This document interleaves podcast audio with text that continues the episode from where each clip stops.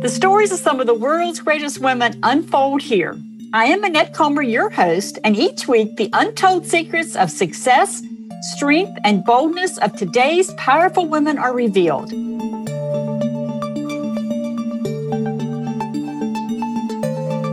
Today's woman grew up in England and Ireland to parents who were nurses. From an early age, she was pushed to pursue education. And this push seemed natural for her as she was driven and competitive. She eventually made her way to medical school. She wanted to be a doctor and chose breast imagery as her specialty. In 2018, she became the first board chair of the American College of Radiology. Today, she continues to walk a path to greatness as she pursues more board positions and steps forward as a leader in the development of others in the medical space. It is my pleasure to introduce you to Dr. Geraldine McGinty. Hi, Geraldine. Thank you for joining me today. Good morning, Annette. Thank you for having me. And we have limited time together. So I'm going to have us jump right on in, okay? That sounds great. So you were part of a private group of physicians for 12 years, or 11 years, excuse me. And looking back, realized that you stayed maybe a little too long in this position. So, what do other women leaders need to know about staying too long in something that maybe they perhaps have outgrown? Yeah, that's a great question. And, and certainly that group afforded me the ability to grow my journey in professional volunteering and advocacy. So, you know, I, I certainly don't want to negate the experience, but um, you know, I think there's a sense of getting comfortable um, that I probably should have uh, should have noticed a little earlier. And it is easy for us, even those of us that are driven, that get bored easily. Change can still be very uncomfortable, can it? Absolutely. Even change that's welcome is uncomfortable. it certainly is. So I'm going to stay with this just a little bit longer. So, what would you say to the women listening about how they might know when they are overstaying their welcome, so to speak, of where they should be? One of the things I've been doing a little bit more intentionally recently is, as well as sort of a personal strategic plan, is developing a personal scenario plan. So, you know, scenario planning, as I know you know, is where we we don't try to predict the future, but we say, what are the things that might happen in future? What are the things that I should be doing now so that I am best positioned whatever happens? So I think that the combination of those two and sort of looking at where I am in my career and saying, okay, what's what, what's working well? Where do I feel like I'm not growing as much as I should? And doing and really intentionally doing that, you know, maybe every quarter or every six months is is a good for me technique now to think okay have i gone too deeply into one thing am i losing my focus on the things that i had said were really important to me no i think that's a brilliant advice and it brings it to the forefront of awareness Absolutely. otherwise it just kind of gets blurred into the noise of the day-to-day routine doesn't it absolutely and there's so much day to day and you know when you're someone who is in, interested and excited by as many different things as i am it's easy to end up with a lot of projects, but maybe losing the plot on the things that you said you really wanted to accomplish. Yeah, and we get overwhelmed when we get our fingers in so many pots, don't we? we certainly do. I've certainly experienced that myself. So, as the first board member of American Radiology, you could be considered a trailblazer. So, how did you deal with the high expectations that came with being such a trailblazer? So, yes, I was elected as the first woman to be chair of the American College of Radiology's board. I always say that I'm not the first woman who could have done it or should have done it. There were incredible women who preceded me in various leadership roles, just not that one. Um, now that said, I you know I did get a lot of questions about you know what are you going to do and you know what's your legacy going to be. And honestly, what I did was I just went straight to the strategic plan that the organization had developed, and I'd been part of developing that. There was a you know Jim Collins talks about this big, hairy, audacious goal. I always pointed to that and I said, that's my goal the closer i get the organization to that the better that's that's how you should measure my performance so that it wasn't so much about me, but it was more about what we've set as goals for the organization. That's what I'm going to be working on. And when you positioned yourself that way, it was easier for people to buy in on your journey, wasn't it? I hope so. Um, I think you know what I needed them to see was this was not a personal leadership agenda for me. This was an agenda for the benefit and the growth of the organization. So it leads me to the next question because thinking bigger was something that you had to work at. And what did you have to change about yourself and put in place to make thinking bigger something that you could do repeatedly? Yeah, I mean that's a work in progress. You know, I think that um, you know, as, as women, we're not necessarily socialized to be ambitious. You know, and I see this so often with my mentees. You know, I'll, I'll have a lot of mentees in academic radiology, and I'll say, "Well, would you do you want to be a department chair?" And almost all of them will go, mm, I don't know if I feel comfortable saying that. So I've I feel like I need to model that. You know, we saw Stacey Abrams this week say, yes, I'd like to be president. And it's important for me to say that because then the little boys and girls coming after me will say okay she says it, she's she's articulating her ambition so i think i've i've realized that in the context of my mentees i can't say one thing to them and model something different yeah. And boy, if you do, they pick up on it real quick and can certainly call you on it. Or at least it sends mixed messages, doesn't it? You know, I think that one of the things that one is sort of a core value for me is authenticity. And, you know, I don't by that, you know, I think sometimes people confuse authenticity with, you know, I'm going to show up to work in sweatpants with my hair not brushed. For me, authenticity is okay, these are the things I value. These are the things that I think are important. And I'm going to articulate those and express them in my leadership. And in that authenticity space, you've led me to the next question. And that is that you're tall, you're white, and you have an English accent. So, certainly with this persona comes a host of society expectations. But you have learned to lead with authenticity. So, in more concrete terms, what does an authentic leader look like for you? And, and really, how did you get there? you know we we have very limited role models of sort of phenotypes of leadership don't we you know leadership has tended to be white and male. So i realize that you know to some extent i'm, I'm breaking that mold. But you know i am still very close to that traditional leadership journey. Um, i'm in a very traditional profession in medicine. And i think that you know expanding our phenotype of leadership, expanding what leadership means, and expanding who we acknowledge as leaders is critically important if we're going to meet our goals around diversity in in opinion, in background, in experience. So um, I think that I, I feel like I've used the relatively easy path to leadership, frankly, for me, to then say, you know what, not everyone looks like us, and we will benefit by having people who are different along many axes. And in that space, how did you find your authentic self? Because I think a lot of women struggle with that because of all the mixed messages they see in society. Yeah, it's a great question. I think that as I've gotten older, I've reflected on times in my career when I felt like I was really, you know, on a roll, doing well. And if I look back at those things, those times, it's generally been when I've been absolutely myself when I haven't, you know, when I haven't felt like I need to um, curtail what I what I do. And again, you know, I, I I'm a professional woman. I know how to to conduct myself in a boardroom or in a meeting. But where I have been clear about what my values are and what I'm going to articulate as my my values and my goals. So you've brought up a very good point, Geraldine, and that is the authenticity piece has to be and must be connected to the values that you hold because in that space, you can show up easier as your authentic self. And you're right, it's not about wearing your hair in a ponytail because that's the way you like to do it. it's a whole uh, energy you give off, isn't it? I, I, think so. I mean, I, I, you, you said mentees can see right through you. You know, I think it's these days, it's very clear when people, you know, are perhaps paying lip service to an initiative that, you know, they know they, they need to embrace, but they're not really on board with it.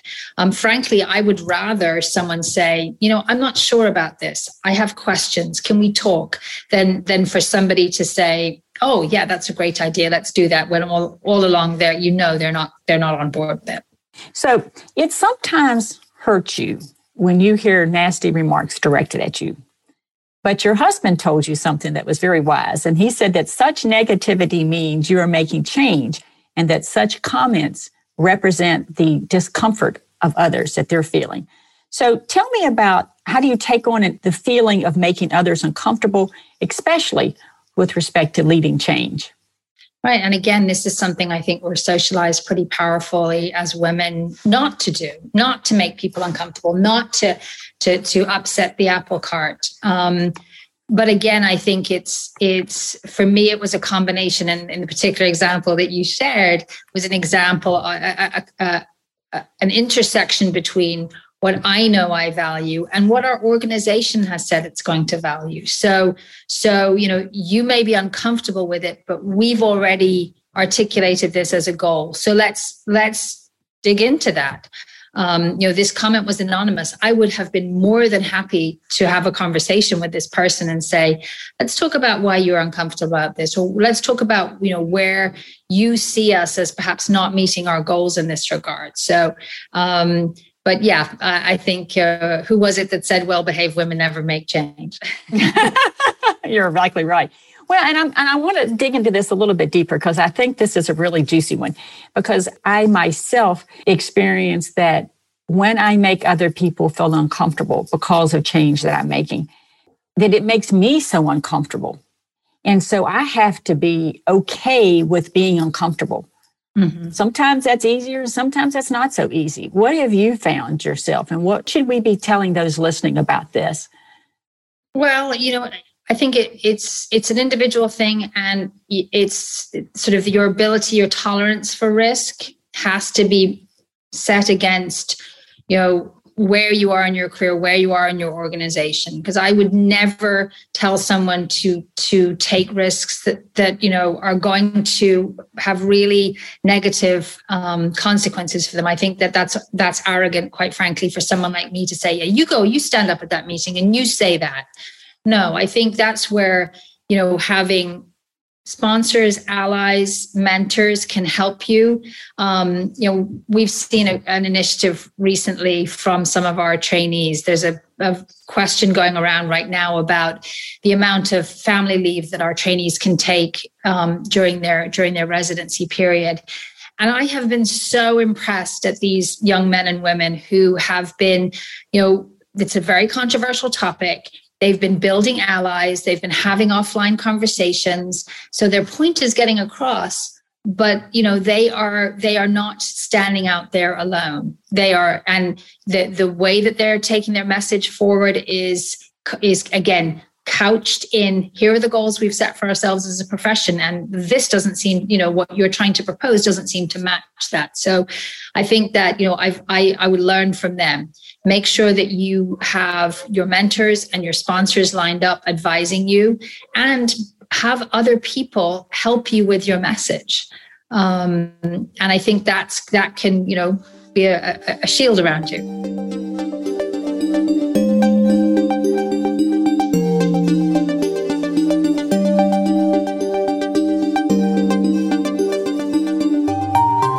Yeah, I, I agree with that uh, because without that, sometimes the dings can be can take their toll on you, for sure. Yes. Yes. Yeah, for sure. We only got so much energy, don't we? We do. so we as women all need confidence, and your group of your confidence are very small. So, with what advice would you give to other women leaders about confidence and how they choose these people? Yeah, there's research, isn't there, that shows that, I mean, everyone needs a professional network, robust professional network, but that women need a different network or need two networks. So they need that tight squad of people that they can talk to about the salary offer they just got or um, that they can really relax and be themselves with. You know, there's no doubt that, you know, professional women, we you know as authentic as we want to be there's still a sense of of you know behaving in a certain way in the workplace that you know is perhaps a little different than you'd behave with your closest friends. So that, that that's an that's an, a necessary safety valve i would say.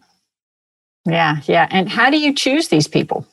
Well um, it's interesting isn't it? You know i've got friends that I've known since we were teenagers, starting medical school together. And then, you know, if you're lucky as you go through life, you meet people along the way that you, you know, you instantly click with. Um, the challenge, I think, as we get older and more embedded in our professional lives is to really make the time to cement those new friendships. So, uh, trying to be better about that. Yeah, yeah. And it's easy to let that slip, but we do need those. We certainly do. Yeah, you're exactly right. So, you are part of a power couple in which you have always out earned your husband. So, how have you managed the relationship so that you earning more hasn't caused problems?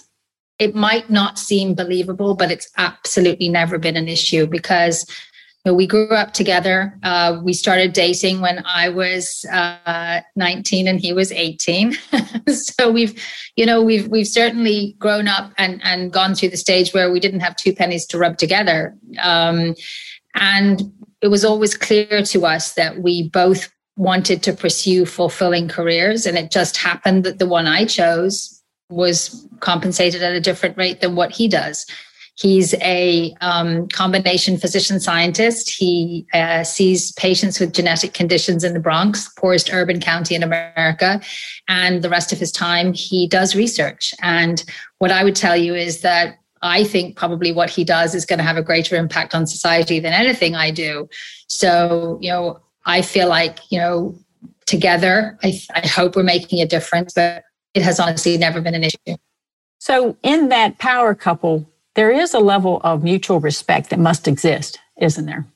Oh, absolutely. I think we talked about this. Sheryl Sandberg says the most important choice that a professional woman makes is her choice of life partner. And he is somebody who I really respect as an intellect. Um, what I've realized over the past year, since we've spent more time together than we ever have, is that I still have a, t- a lot to say to him. We sit down at the at the end of every day. We chat about our day. Um, I like him a lot, and um, we have a lot of fun together. So you said something real interesting there. You actually like him, and I know that sounds like no big deal, but it is a big deal because lots of times couples get into relationships, especially power couples, where they do love each other, but they really don't like each other. We we are very different people, and one of the things I I think I realized a little bit more clearly over this past year as we were really working together a lot at home was he's you know i'm an extrovert. He is a very functional introvert. I mean he's you know if you met him at a party you'd think he's he's you know very entertaining and great but he's he's much happier at home and, and certainly that fits with the way he works. You know big projects that take a long time and you know and require a lot of patience. So um, we are quite different. And um, you know he's a scientist in the kitchen and i'm not the tidiest in the kitchen. So you know there are definitely those kinds of things. But you know I, as I say, there's there there's nobody else I'd rather sit down at the end of the day with and go. You know, we we work through things together. He's he is my most trusted advisor, and I'd like to think I'm the same for him. So I'm going to stay in this relationship space just a little bit longer, and the reason being that at this recording I have interviewed over 130 women over the last four months. And I would say 80%, or maybe even a higher percentage, are, are divorced or have never been married. And they seem to struggle with finding that partner and creating a relationship that is sustainable. Is there any advice you would give these women? Wow, I, am not sure I would be so bold, but you know, I've I've learned over the years to be kinder to him and kinder to myself and kinder to us. Um, you know, the beginning was tough. You know, we um, you, you get married and you, we got married the day after we finished medical school, and then you know basically we didn't really see each other for four years. Um, you know, we would occasionally wave at each other across the corridor in the hospital. So um, you know, it, it, definitely it wasn't the easiest start. So, um, but yeah, I think being kind and cutting each other some slack. And needing each other, but maybe perhaps not making each other your entire world. Oh gosh, no. I mean, I I think uh, for both of us, um, our professional networks and careers, and and our our I think we're both fortunate to have close friends. Um, we have a lot of friends together, but we also have friends in our professional networks that that are you know an important part of of our lives. So yeah. So I'm going to stay with this personal front for a second because I want to talk about motherhood a little bit because motherhood is something that you never chose. So, my question to you why was this? And do you ever feel guilty about making this choice?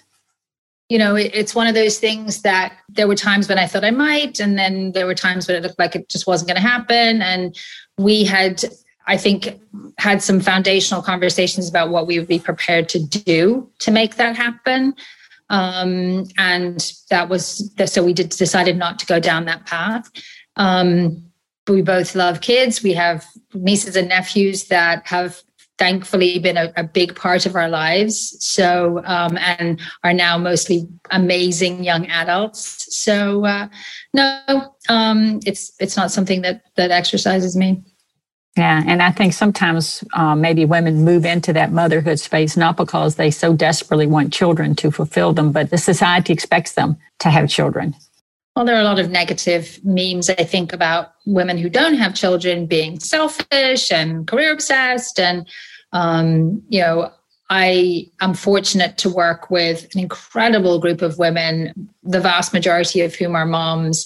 And, you know, I see how hard they work i see how focused they are they are they are warriors and i you know I, i'm in awe of them so yeah i see some as well and i'm awe and i'm thinking i could i don't know if i'd ever pulled that off as well as i see some of them doing it so i have one last question i want to talk about self-doubt for a second because during your journey there were times when you struggled to find a job I mean, you went into a, a, an area of radiology where jobs were not necessarily plentiful, and it had to ding your self confidence a little bit. How did you work yourself through that self doubt? I mean, I experienced it myself at times. What what would we say to these other women about how to not let that drag them down into the gutter, so to speak? well, I would I would say that my approach to it was more sort of suppression than than reflection. It was sort of you know i'm going to network like crazy. I'm going to exercise like a fiend.